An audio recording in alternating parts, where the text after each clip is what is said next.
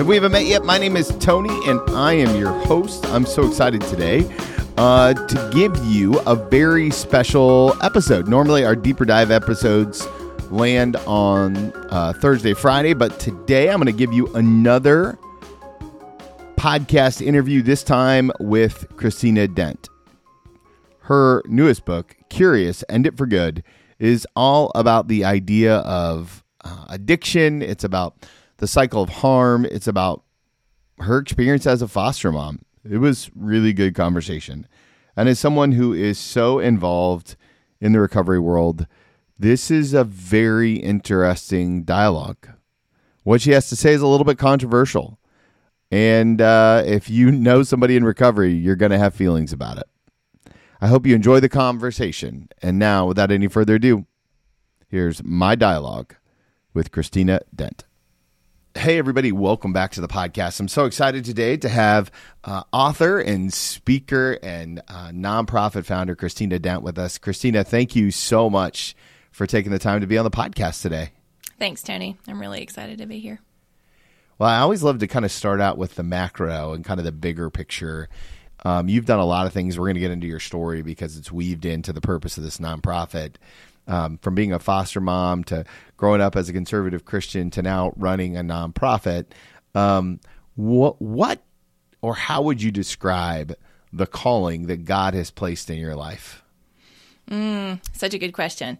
Um, so I think it's twofold. One is kind of the specific way that calling is playing out right now, which is kind of my current calling, um, and the other is kind of what I think is the bigger the bigger calling to that. The current calling is working on this issue of drugs and addiction inviting people to learn and to rethink some of the ways that we have approached that um, in the church and in our communities, as well as from a policy perspective, it's kind of two different angles of that. Um, and then the, the bigger part of that is through working on such a difficult, kind of polarizing issue, people feel very strongly about what we do with drugs and people who use them. I have really come to just develop this passion for respectful dialogue and mm. for inviting people into a conversation to learn without everyone having to be on the same page when you begin. And that's just something our culture is losing at a rapid rate the ability to talk with people that we disagree with in a way that actually fosters growth and an expansion of our perspectives and the ability to see how other people think, which to me is an extension of being able to see other people as made in the image of God. And that there's all these different ways you can see the world all these different experiences people have that have formed the way that they think. We didn't just wake up this morning and decide how we thought. That's been formed through these decades of our lives. And so uh, I have really come to love that. And um, I don't know where that will lead me one day. I would, I'd love to figure out a way to um, to invite people into conversations about faith who are not yet believers in a way that allows them to come and learn and wrestle with mm. what are the claims of Jesus and what does that mean for my life um, without them feeling like they're either out or they're all the way in. You know, they've got to sort of uh, become a Christian to even come close to a conversation about faith.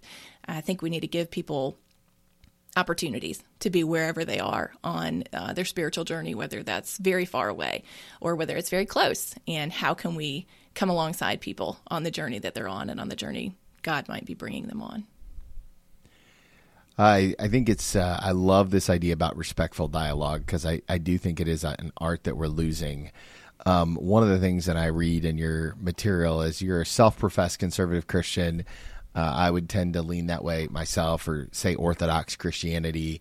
Um, I think Christians, like a lot of our tribe, are the ones who are most difficult at being in respectful dialogues, right? Like it's it's oftentimes not something we're super open to. And I, am just curious, and it's probably an unfair question to even ask, but like, where do you think the breakdown of creating tension and dialogue and being okay with it, where do you think that that's born out of? Because I do feel like it's it's sliding away from us in this crazy way, and there's a lot of leaders listening. Where does the breakdown? Where where's it start? So I think there's two things. One is if you're going to have a respectful dialogue about someone, you have to be vulnerable. To allow someone's perspective to sort of take up space in the room, to be willing to listen to them, uh, requires a level of vulnerability and openness. There's no way that you can be open without even the vulnerability of saying, I'm going to listen to you. I'm going to give you space. I'm going to give you brain space in my brain to hear what you have to say. And that's hard for all of us. Mm. Um, you know, vulnerability is just hard no matter what it is. And, and that requires vulnerability. Um, and I think it also is the challenge that we have grown up being taught, whether explicitly or implicitly, that the more passionate about something that you are, the more um, bold and confident and uh, gonna stand my ground, gonna plant my flag, uh, that's kind of the the culture of advocacy that we have. You know, you get excited about something and you learn about it and you're passionate about it, and it's kind of the more vocal and the more oppositional you are, the more deeply committed to your cause you are. Um, I think that's really harmful to actually winning mm. people to your cause because people aren't. You know, I think about it as if you were looking over a field and you saw people coming at you with spears and swords and you know whatever else they have what are you going to do? Are you going to say well i think we should open the gates and welcome welcome them in. Let's sit down and have a conversation. No you don't. You go get your own spears and swords out you get your shields out you and you have a war happening. Um, right. people aren't converted in war. They what we need to do is figure out how to build bridges for people so that wherever they are maybe they're 10 miles away from us on whatever issue it is we're passionate about. Um, how can we build 10 miles worth of bridges to go meet them where they are, understand why they're there, and invite them to take one step towards us, whether that's just listening to the way that we think and why we think that way.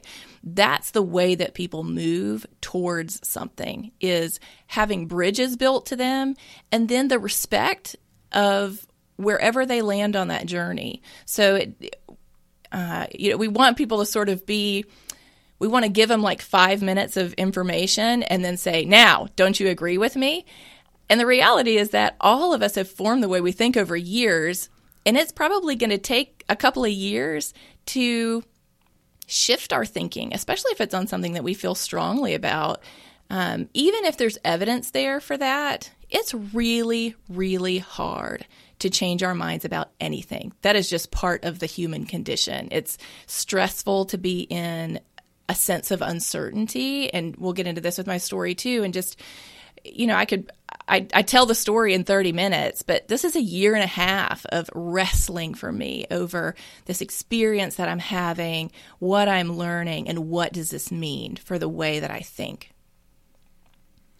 Uh, I love the fact that you mentioned that you tell the story in 30 minutes because it's on my list of notes to talk about. Is the so the the TEDx talk is kind of it's hit um, I think over over 25,000 views, close to it at this point.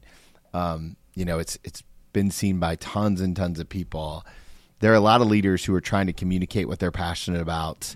And um, how did you prepare for that talk? Like, I, I would love to hear kind of the creative process. You're taking a year and a half worth of material with the most passionate thing in your life, the adoption of this foster child, Joanna's part of the story, all of it, and you're crunching it all into 30 minutes where you're trying to move people to to maybe thinking about something a little different. What was the crafting of the message process like for you? Oh, that's a good question. Um, so the first time that I ever gave the talk that became the TEDx talk was about two months prior to the TEDx conference, and it, it was I had no idea TEDx would even be on the the horizon at that point. I had just been invited to come to a community group in Jackson, Mississippi, where I live. And give a talk on this thing that I was going around the state leading discussions about, that at that time were book discussions on this book that I had read. And I had never actually presented the way that I think about these issues now. Uh, but they said, hey, come, we're not going to read the book ahead of time. You just come do a presentation and tell us what you think and why. And I thought, oh no, I don't know how to do that. I'm just like leading a discussion on this other person's book and let's talk about what he says. Um, and so I went and I just kind of built this. I'm not a designer. I just built my own PowerPoint presentation thinking through what makes sense to me about this. How, do, how would I put this into my own words about what I've learned and why I find it so compelling to shift towards this health centered approach approach to drugs and addiction. And so I went to that and it was a 45 minute presentation. Now TEDx talks are, you know, 12 to 18 minutes. Um, so I went to that presentation. They invited me. Um, there was a, a guy that was at the presentation who happened to have a friend on the TEDx speaker committee for that conference mm. that hmm. was coming up. And he saw the presentation, went to his friend, and said, You should really consider having this as part of the conference. I know the speaker deadline is already passed, but this is compelling. And so they invited me to submit a proposal for it. So here's the thing at that point, point, even with that 45 minute presentation, my personal story was not part of it. I was only communicating the facts of what I had learned, why I thought that was compelling for wow. how I changed my mind on this issue. And I went to a friend of mine um, that I went to college with once I got this invitation to do the TEDx talk. I had six weeks to prepare. And he helped me totally rebuild the presentation deck and change out the imagery and make it much more visually uh, appealing. And he said, Where's your story? Isn't this whole thing out of this experience that you had with this birth mother of one of your foster sons? I said, Yeah, but that's not like the the point. That isn't I mean, that's I want to communicate the ideas. And he said, No, no, no you've got to include your story. That's how you got here. That is the connection wow. point for people to understand why you are talking about this issue as somebody who supported a totally different approach your whole life and you are a conservative Christian and you've got to include that. So, uh, my encouragement to leaders is to find the connection points in their own life, the stories in their own life. Once you start looking for those, you'll find stories happening to you all the time that illustrate things that you want to communicate to people. Tell the stories. People, uh, even if they find your point compelling, it is the story that anchors that point in their mind. And that is something that I found over and over again as I've done presentations all over the place now on this is just – hearing stories, whether it's the story of Joanne that I tell, or weaving in other stories about who did I talk to last week and what did they say and, and how is that important for what we're talking about today. People need stories. Our brains are wired for narrative. It is a lot harder. It's vulnerable, again, to tell stories from your own life um, or from other people's lives, although I'm a big proponent of always get permission to tell someone's story. Uh, I, I just think that is really important, not to use other people's experiences or stories without their permission. But it's vulnerable, it takes work to think through those stories and those connection points, and it absolutely is what makes a point powerful and sticky in people's minds. Well, I'll tell you that um, you did a masterful job on the TEDx talk, and as I listened to it, I thought, um, I thought that the story really is where the juice of kind of this conversion experience on your thought process when it comes to the war on drugs.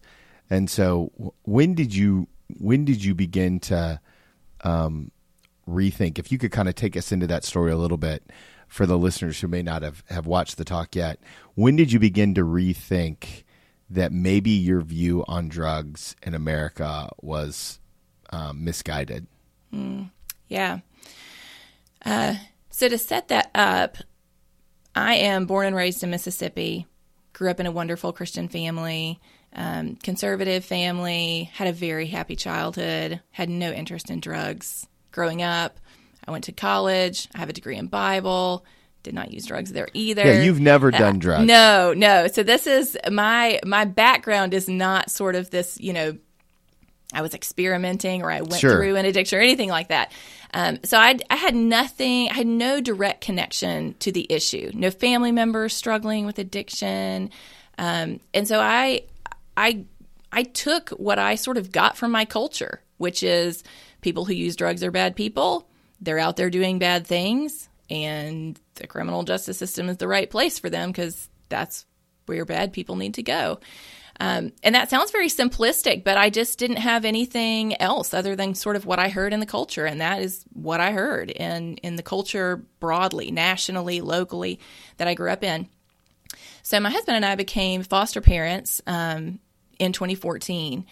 And through that experience, I began to learn that more than half of the children who are in foster care are there for some drug related cause from their parents. It's a huge driver of why we have children in foster care is related to drugs and addiction.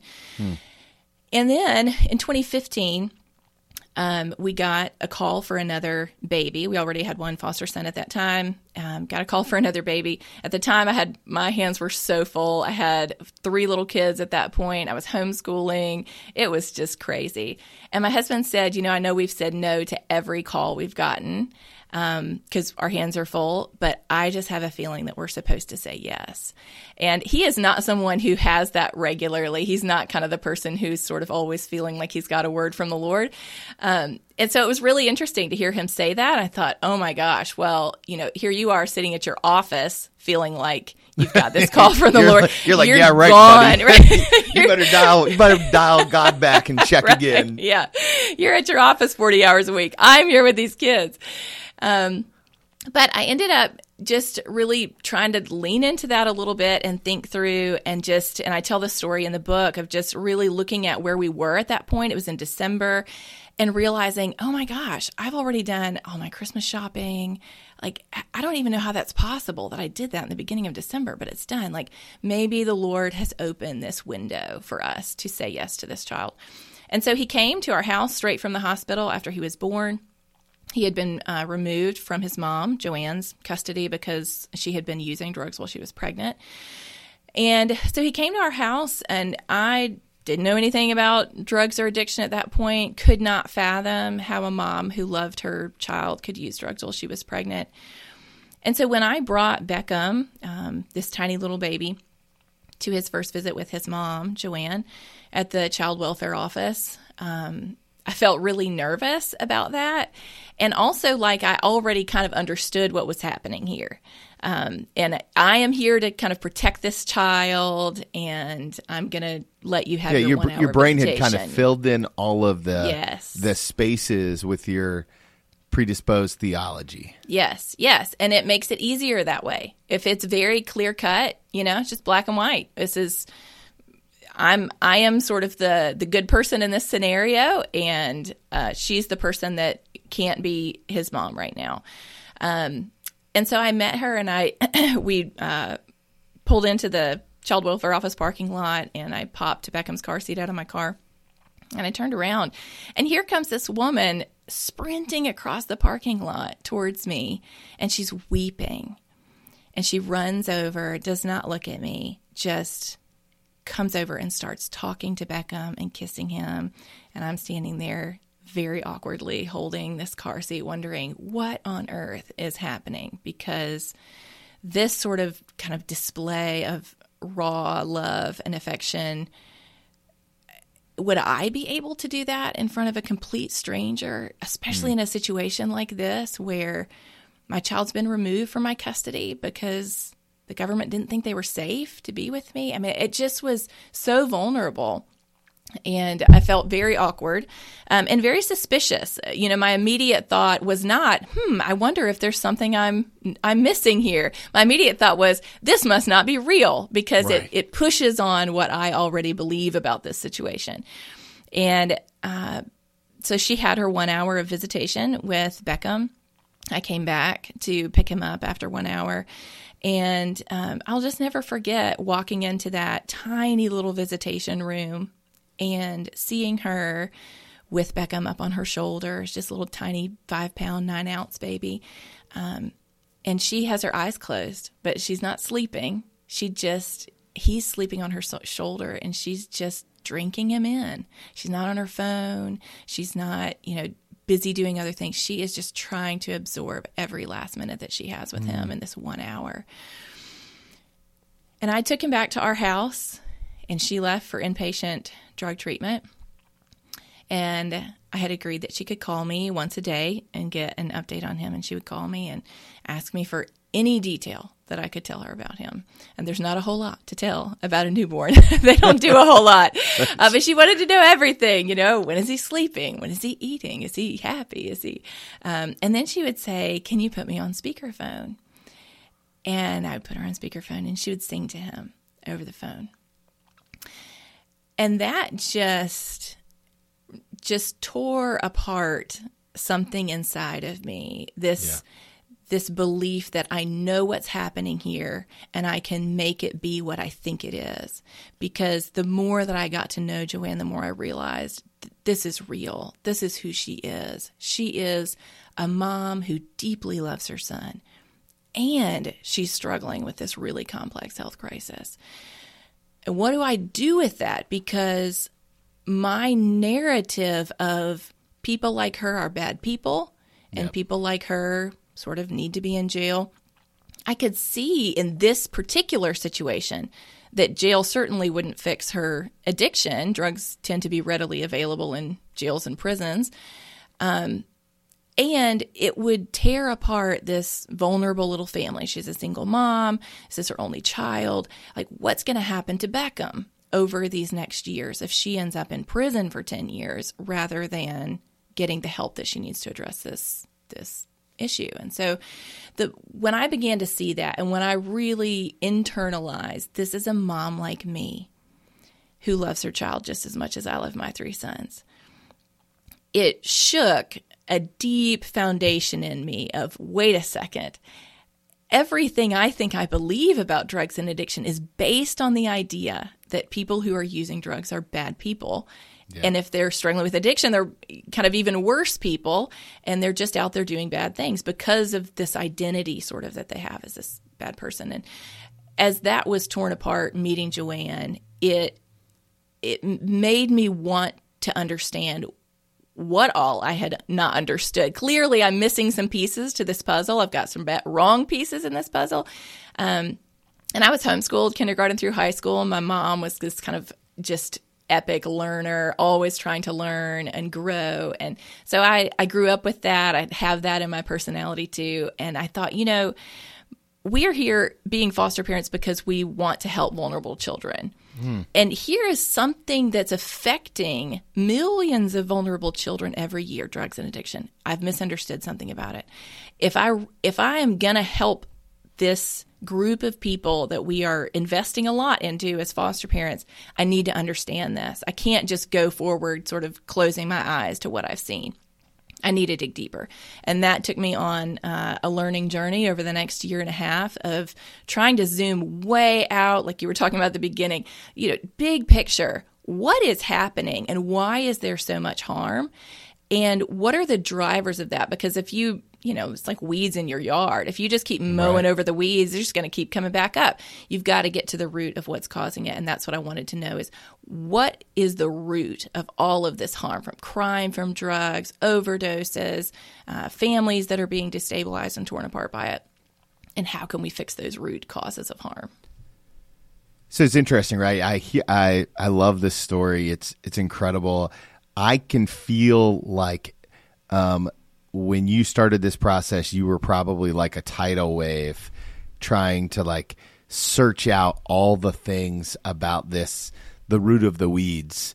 Um, and you seem like a very passionate human, at which I love. I'm that way as well. Here's my question. What's your husband thinking during this whole thing, right? like all of a sudden you went from I'm not sure I want this foster chair child to like okay, so now we have the foster child and now everything I think I know is being shifted. And oh, by the way, now I'm on a crusade to change the way people think about the drug war. Yeah, uh, he is a wonderful person. My college sweetheart. We've been married for 18 years. Um, and I have, you're right, I am kind of a, a, a passionate person. And I, I, was leading lots of ministries at our church at that time. It was a tutoring ministry, then a foster care ministry, an adoption ministry then a family preservation ministry trying to figure out how can we keep this from happening in the first place that kids ever end up in a situation where they can't grow up with their um, birth families and uh, so I would be sitting, you know, on my bed reading a book about this issue.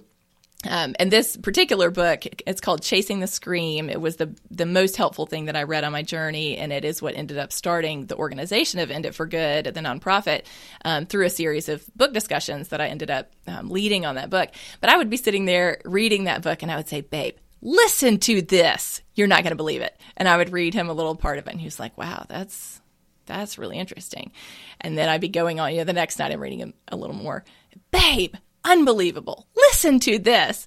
And finally, about halfway through the book, he said, When you're done with that book, I'm going to read it.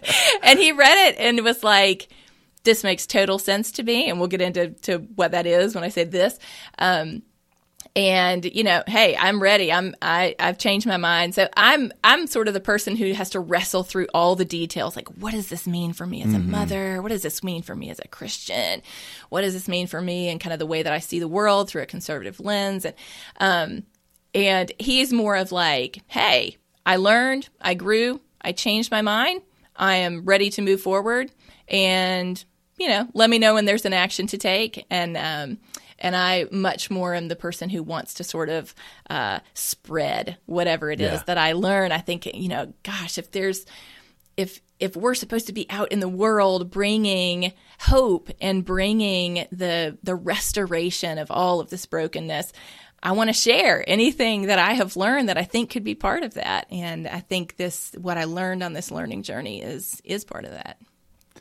So, um, how many times do you think you've sh- shared that story of Joanna and Beckham? Hmm. Good Ballpark question. It. Yeah. So we've done probably over a hundred interviews, presentations. Sure. Um, yeah.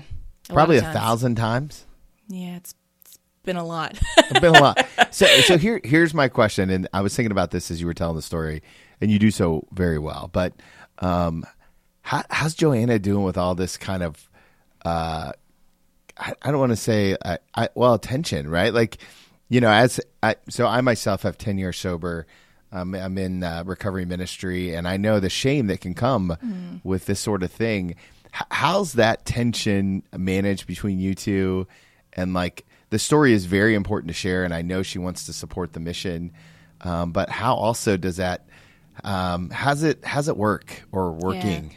Yeah, that is a great question. And it kind of goes back to my point earlier of being very careful with people's stories. Um, you know, for me being the one sharing it, I'm sharing it from my perspective. Yeah. Um, and and in that story, even though in my mind she is the hero of that story, that's probably not what people are going to think. Maybe when they hear that, because they're hearing my voice talk about kind of my perspective on that. Sure.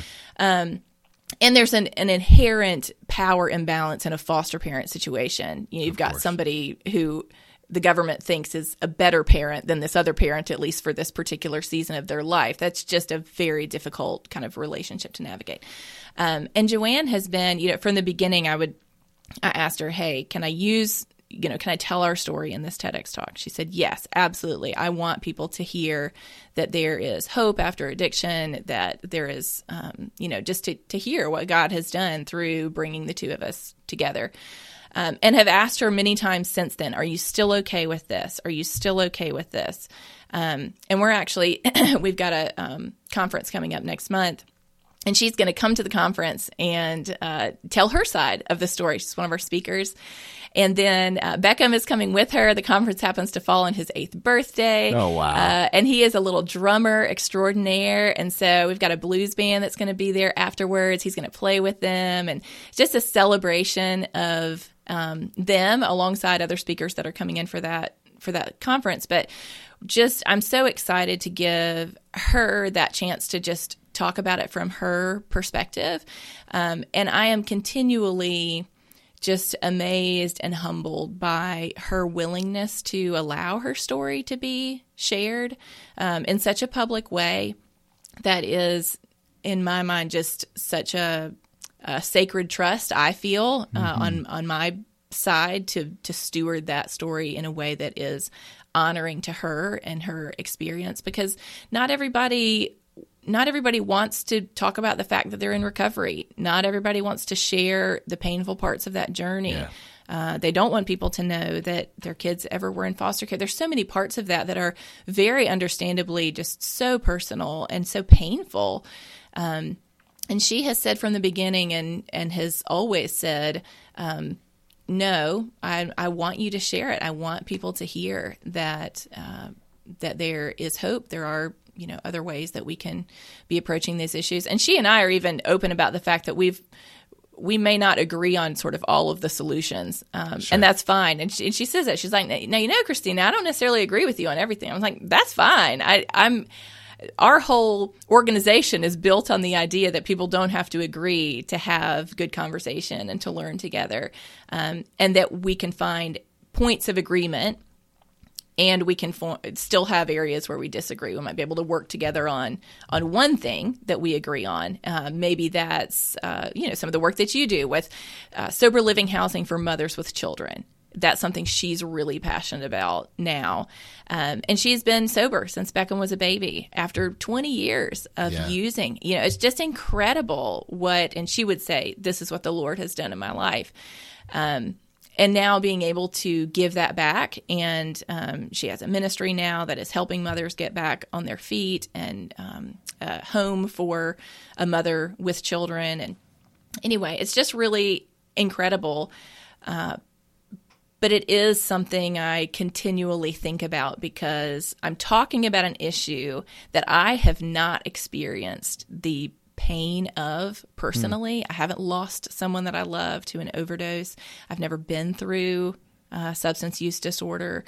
Um, I've never had my kids in foster care. There's so many of the painful parts of that that I'm that I'm talking about, and yeah, I recognize that I'm not. Um, I can I can tell and use the story and the life that God has led me on, and also recognize that there are many other people who have experienced this in a very different way. And it's so important to hear their voices and to hear, um, to, to provide that space for people to share in their own words.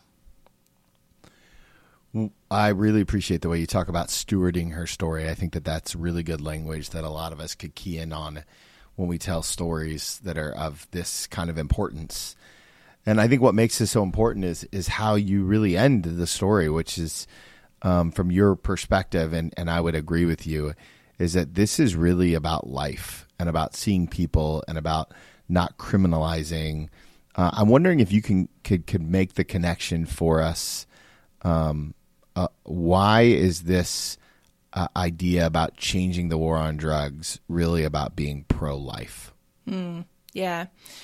And that's definitely how I see it. Um, although I would say I, I only saw it that way after I sort of learned about these root causes of harm. So I kind of this issue is really complex. You know, you can yeah, take a, a, tiny sure, little yeah. uh, tiny little bite off of the um, the massive piece of pie, um, but in in terms of kind of thinking just big picture on three areas. You think about like the market that that a drug is sold in, the person who's buying the drug, and then what drug it is that they're using. So kind of all three components of a market. You've got a seller, a buyer, and a product that's changing hands. And as I learned, I I realized, oh, I I had always thought that when you ban a a substance, you ban a drug, you make it illegal, it sort of is the ultimate form of regulation. This is like, this thing is so dangerous that we just have to ban it. And what I started to learn was that actually it is the absence of any kind of regulation because any kind of popular substance that is not sold legally is going to move into an underground market. And yeah. that market is governed by crime and violence. The money that comes into that market is funding crime and violence. And so the underground drug market is about $500 billion a year. All of that money is going to gangs, cartels, terrorist organizations, and funding any of the work that, or, you know, I say work, so that in quotes, um, any of the things that they want to do, which are very detrimental to not just individuals, but communities, whole countries. You can see what's happening south of our border with the, the, destabilization of entire countries that you have cartels that have become so powerful that they are ruling communities through crime and violence, um, and also destabilizing government systems. And so the the prohibition of drugs actually leads to far more crime and violence. The majority of crime that we think about as related to drugs is actually crime that is caused by uh, the prohibition of that drug, forcing it into the underground market. Kind of the same thing that happened during alcohol prohibition, where you had these legal businesses that had to close their doors, but then you've got the Al Capones of the world who are very happy to sell alcohol to anyone who wants to buy it. And so you have lots of people still drinking alcohol because if they wanted to drink it, they could still get it. Um, but now they're drinking unregulated alcohol. They're buying it from people who are breaking the law. Their money is going to help people break the law even more. Um, so I came to see on that front that really criminalizing a drug is not fighting crime, it's really funding crime, providing such a massive financial incentive for people to um, engage in that. And I actually was talking to a guy. Um, he he grew up in the United States, but his mom is from Colombia, and she grew up uh, at a time when the government encouraged them to have their blood type somewhere on their body. So as I'm talking to him, he's showing me this little necklace that he wears. It was his mom's necklace. The charm is a little cutout of the the shape of the country of Colombia, and on the back of that charm is his mom's blood type. And she wore that as a child growing up because the um, violence of the cartels in Colombia, which was empowered by the prohibition of cocaine and, and other drugs, made it so dangerous that even though her family was not involved in the drug trade there, just for regular citizens, just getting caught in the crossfire, uh, they they needed to have their blood type on them in case they would end up in the hospital. That that's just mind boggling to think Yeah. about the level of uh, the lack of safety that um, the empowerment of criminal organizations has created for so many citizens and people who are uh, many of them now trying to flee from those places where they can't live in in safety. Um, so that was kind of a, a, a really startling thing to learn, kind of on that market side about the increase in crime and violence from pushing a drug um, underground. And then for a lot of people, the thing that's top of mind right now is overdoses. Um, drug overdose is now the leading cause of accidental death in the United States. Uh, it's hard to find people, even though I have not had a, a family member who has died, I've known several people who have died of overdoses. Um, and most people have that experience. Depending on, in some communities, you'll find people who've lost multiple family members to overdose. They've lost multiple classmates if they're in college. It's just unbelievable how widespread this is. So when we think about what's causing that, the vast majority of people who die from an overdose die because they used an unregulated drug. They didn't know what was in it. So they bought some pill that they thought was going to be, you know, an Oxycontin, and actually it had fentanyl in it. Um, so when we think about the overdose crisis, there's kind of this connection in our mind for a lot of us that prescriptions are the problem. We kind of heard that narrative over the last 20 years. But the overdose crisis is not a, a problem of prescriptions. It's actually the opposite. It's a problem of unregulated drugs that people are buying.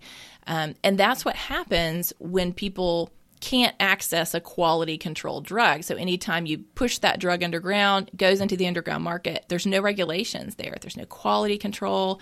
People get whatever random concoction of whatever anybody wants to put in a pill or in a little baggie somewhere uh, that they're buying. And it makes appropriate dosing impossible. And so you get this very potent substance because anytime you need to smuggle something, you need it to be kind of the biggest punch in the smallest package. So you need uh, high potency drugs. We have fentanyl now that's in this underground drug supply. Right. And people are dying at unprecedented numbers. And that is continuing to grow in part because um, as prescriptions become harder to get, more and more people are using illegal drugs. Illegal drug use has grown uh, it's by 100% over the last 20 years. So it's doubled the number of people that are using um, illegal drugs over the last 20 years. So the the the trajectory that we're moving in is towards more and more people using those unregulated, highly potent um, substances. So that was that's a really hard one too. Um, you know, we don't want people. Yeah, u- we don't want people using any kind of drug. I was gonna say, I was gonna say, because this is what I keep hearing in my head, right? Like I, I keep hearing it. Well, is is she suggesting that we create a regulated market for like heroin and oxycontin, like, like, and that's that's uh that's hard. That's hard Yeah. for me to wrap around my brain, especially because I know so many addicts who um who would describe their their problem not so much as they just have a stopping problem, right? Like I I did you know, I, I always say I never had a drinking problem. I was actually a really good drinker, but I had a stopping problem that I could never just stop with four or eight or 16, right? Like it, I was a binge drinker. And so I went really hard and then I took a couple days off and I could hide it. And I was in ministry when all that was happening. So uh, yeah. help, help, help me. yeah, yeah. Yeah, so I resonate with you, even though this is the work that I do. I resonate with you with that kind of like, oh, th- these are hard problems to solve because if we criminalize and prohibit, we get all this crime and violence, we get all this contamination Right. and all these people dying. If we bring some of these drugs back into a legally regulated market, there's other harms that happen there. Are people going, you know, there's there's some level of I mean, there's a heck um, of a market for Suboxone in Dayton, yeah, yeah. So there's which is there it's a can be- regulated drug that is is now being manipulated to help keep people on that Mm-hmm. level buzz, right? Like, Yeah, so there's I think one of the keys on this issue is that there is no perfect solution. yeah, Um, and I think we've been looking for that perfect solution. I mean, the idea of prohibiting a drug is the idea of a perfect solution. That if we just ban it, it will sort of go away, and Yeah, and, it, right. and we don't have to deal with it anymore. And what we've seen is, you know, there's a one of the stories that I tell in my book that's just coming out called Curious, is of a mom who realizes her son is even using heroin. She didn't even know he was using drugs until a neighbor calls her and says, "I just saw your son on the side of the road being arrested at this, you know, the gas station down the street." And she Oh, wow. goes, and he's injecting heroin. Like, how did this happen? She didn't even know that he was using any drugs. He was just a teenager, you know, in in uh, early high school. Um, and so for her, she said, you know, this this moment of as she begins to listen to him and learn about this part of his life that she didn't realize was happening, she realizes he can go out of the house and get heroin easily in this small town in Mississippi that they live in. And it just is her mind just starts kind of exploding, realizing just because I don't see it doesn't mean it's not here. It is here. It I don't see it because I don't want to see it. Uh, but if I wanted to see, if I wanted to go get heroin, Yeah. it's kind of there for anybody, teenagers, adults. It's another one of those problems of um, of not having some sort of legally regulated market is that there's no age restrictions on purchasing. And so you've got 15 year olds, they can go buy from the guy down the street, just like, you know, the 35 year olds can.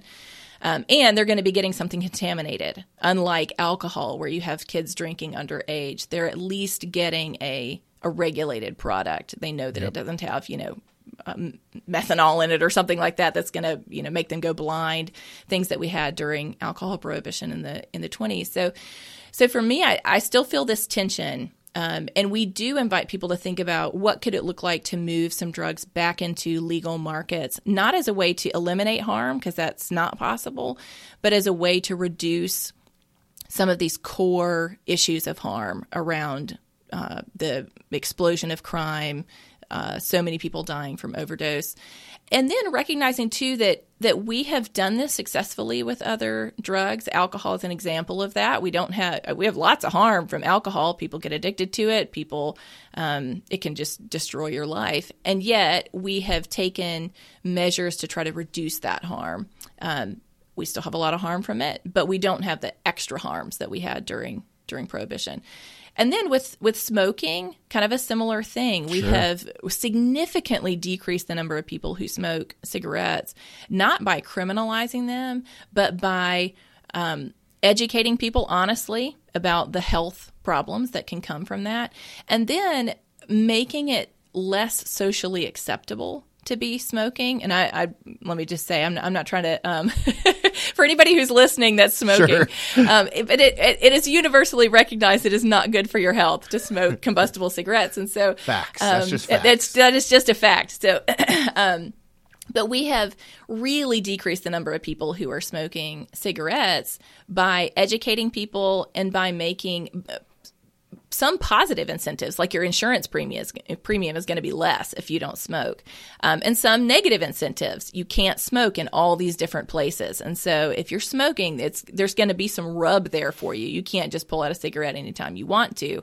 If you're in the restaurant, you know, you you can't smoke. When I was growing up, we used to take the Greyhound bus up to my grandparents' house in Iowa, and people just, you know, were smoking in the Greyhound bus, and they were smoking in the bathroom in the Greyhound bus, and you know, you you can't do that. That's that's not allowed anymore. And so we have other ways of of significantly influencing people's choices around substance use that is more effective than just prohibition is without all those kind of additional harms yeah. that that come from that. So it's a really challenging thing, um, and there's still a lot of gray area about how do you do that best with some of these substances that you know they used to be legal 100 years ago. Cocaine was legal, heroin was legal, um, and yet how how would we how would we do that now? There are some good models that other countries are trying.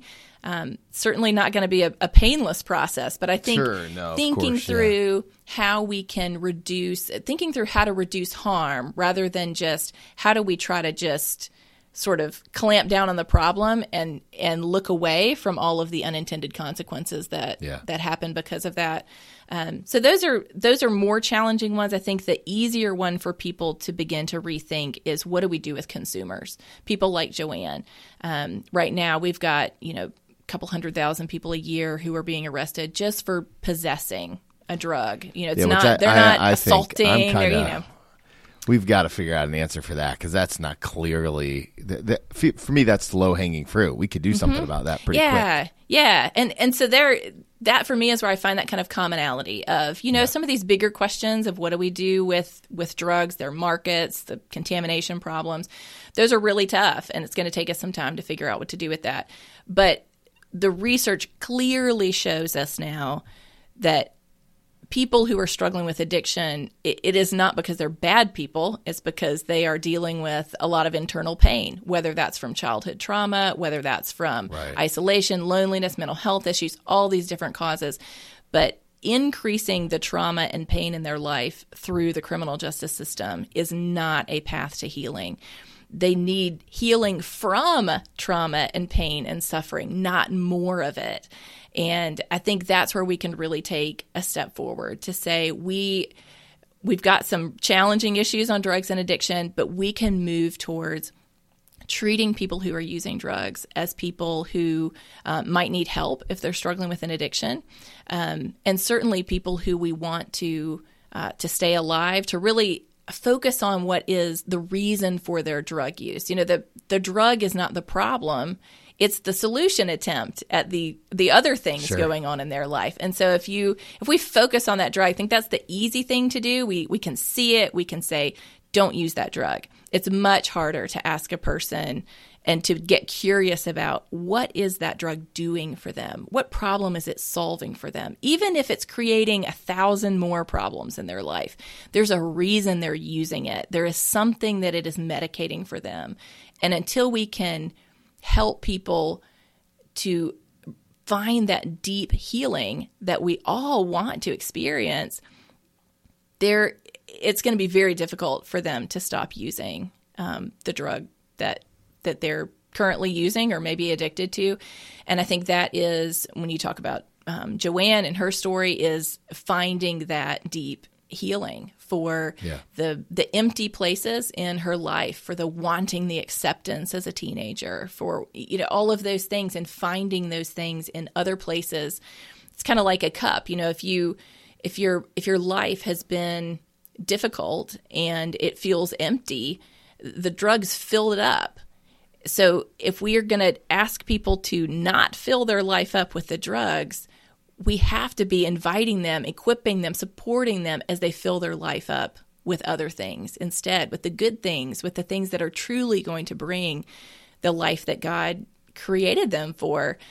And I think that is the the the hope and the role for the church to play certainly uh, for faith communities to say, how can we help people build a life that they want to be fully present for?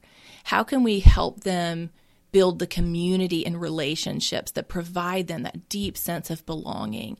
How can we help them see their purpose in the world, the purpose that God made them for? Those are the things that are going to help us become a healthier society. Whether whether it's a substance use disorder that you're struggling with or whether you know there's numerous other kinds of addictions. You might be addicted to facebook. You might be addicted to food. You might be addicted sure. to pornography. There's just so many other things. Um, it's not just drugs. All of those things are filling up the parts of us that are hurting that are empty. And the church has an opportunity to to not turn a blind eye and to not just come down with the hammer of, well, you just need to get your act together, but realizing we are all hurting people who are mm. longing for the life that God made us for. And yet we live in a broken world that makes that life difficult to build. How can we build it together? And how can we come alongside people who are struggling to build that life and build it together and be part of that supportive community together? I love it. I love it. Okay, I have one more question for you, but before I ask it, I know that uh, my podcast family is going to want to find you all over the interwebs. Pick up a copy of your book, Curious. Where's the best place to learn uh, all things that uh, that you are doing and that your ministry is doing? Yeah, you can find us on social media at End It for Good MS. MS like Mississippi. Um, End It for Good MS on social media. You can go to enditforgood.com. And we also have, I'll just throw this out there, we have a, um, a freebie called Five Keys to Having Productive Conversations on Polarizing Topics. So maybe you've got leaders listening who the issue of drugs and addiction, not really their thing, but they are really interested in how you yeah. can have great conversations. Um, these are just the things that we have found. We've led discussions on this issue of inviting people to rethink the use of the criminal justice system with drugs. Um, it's a tough issue we're working in Mississippi uh, primarily, which is one of the most religious and conservative states in the country, and yet we've had. Uh, 1,500 people who have come to these discussions and we've been facilitating dialogue with. And these are the five top things that we have learned about doing that on a tough issue. And you can get that at enditforgood.com slash freebies. Um, so yeah, come join us on the website. You can sign up for the newsletter there. I write it. It'll come to you, let, let you know about all the things that we're doing. Love to find, um, have you find us on social media. And yes, you can get the book Curious on Amazon. It is the the book length version of the conversation that we've been having more um, it starts when i'm nine as i begin to develop the way i think about crime and drugs and the role of the criminal justice system growing up in a in a high crime part of jackson and then all the way through to the present day and that journey of learning um, and also a lot of things we didn't get into today you know how do i wrestle through uh, the idea of legally regulating some drug as a Christian, as a mother, yeah. as you know, kind of all of these different things. Um, I really the the book is is a memoir on this particular issue for me, and kind of all of that wrestling and how I came to the place that I did, and then an invitation for people to be part of in whatever way they they feel called to be in whatever area they think they need to see change, whether that's in policy, whether it's just in their local church, whether it's just with a family member hmm. that they have who is struggling. And maybe that relationship has been deeply damaged.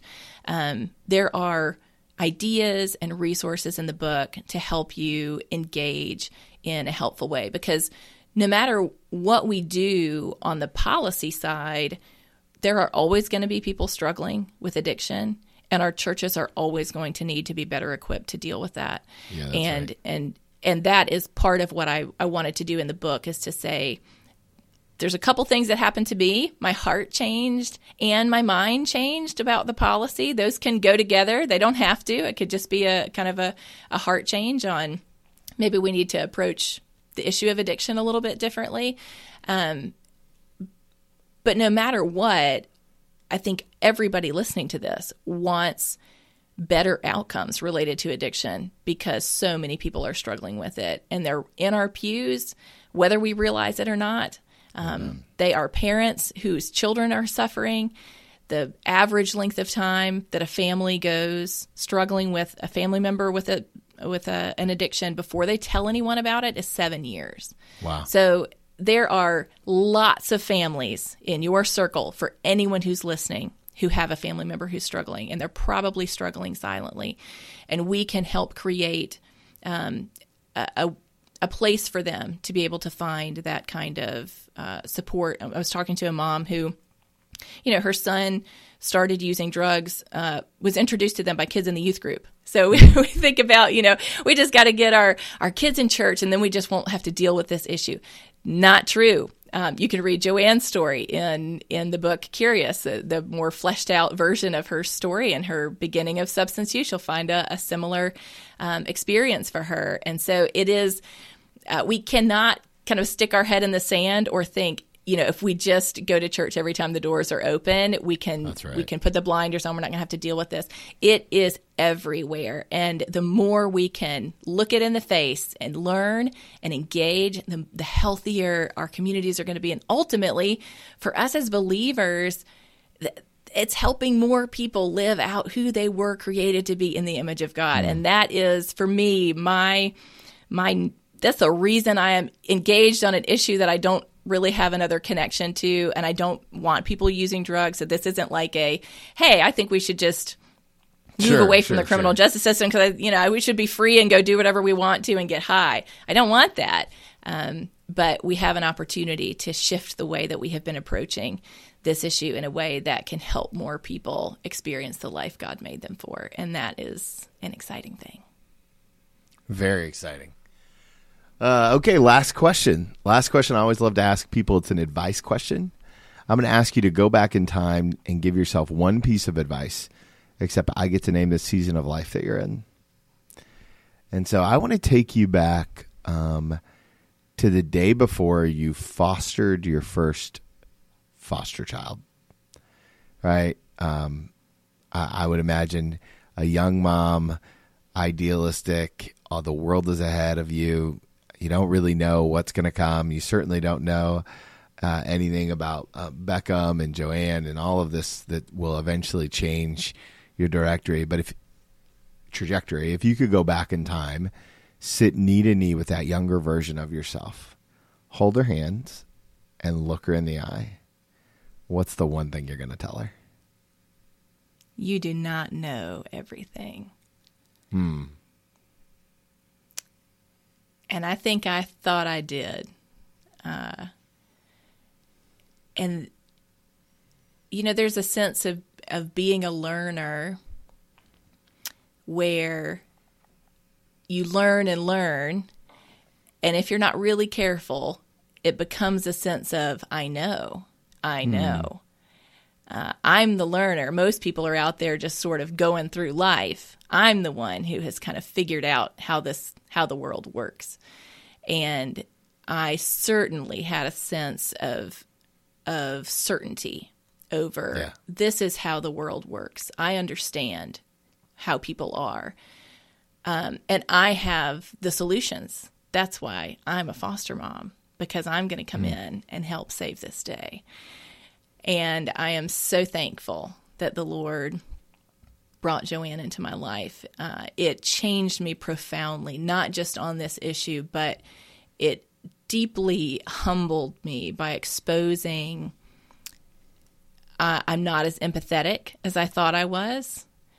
Uh, I'm empathetic in some instances, and yet sure. I could turn that empathy off at the flip of a switch.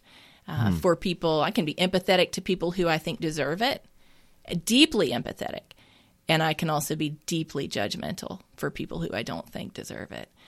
Um, so that's what I would tell her. That younger Christina needed to know that she did not know everything. And the Lord was going to shake her life up, turn it upside down, and do what He needed to do to show her you do not know everything. And you need to change that posture of pride and into a posture of being willing to say, I don't know.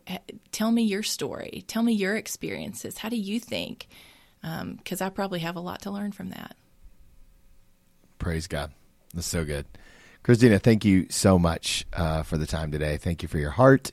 Thank you for your willingness um, to tell your story and to steward other stories so well. Really appreciate Thank it. Thank you. Thanks, Tony. I appreciate you inviting me on, and um, I appreciate your ministry as well. It's so needed. Anyone who's out there leading things as a person of faith, we need all the the encouragement and the investment and the ideas and um, that that we can get, and you're doing that, and I appreciate it. Listen to what Christina has to say for her heart. I think there's some really good things here, some things that we have to take into consideration. You know, again, I, I love the dialogue around respectful dialogue, around the cycle of harm, around her experience as a foster mom and what makes the most sense. And, you know, one of the big takeaways for all of us is how do we find the connection and uh, and point it to our own lives? Such a good dialogue. Thank you guys so much. I appreciate you. Next week, we'll be back with our deeper dive episodes, which actually next week it'll release on Thanksgiving. So, uh, excited to bring you an episode all about gratitude. Well, guys, thank you, thank you, thank you. And remember, if you want to follow Jesus, you must be willing to move. Must be willing to move.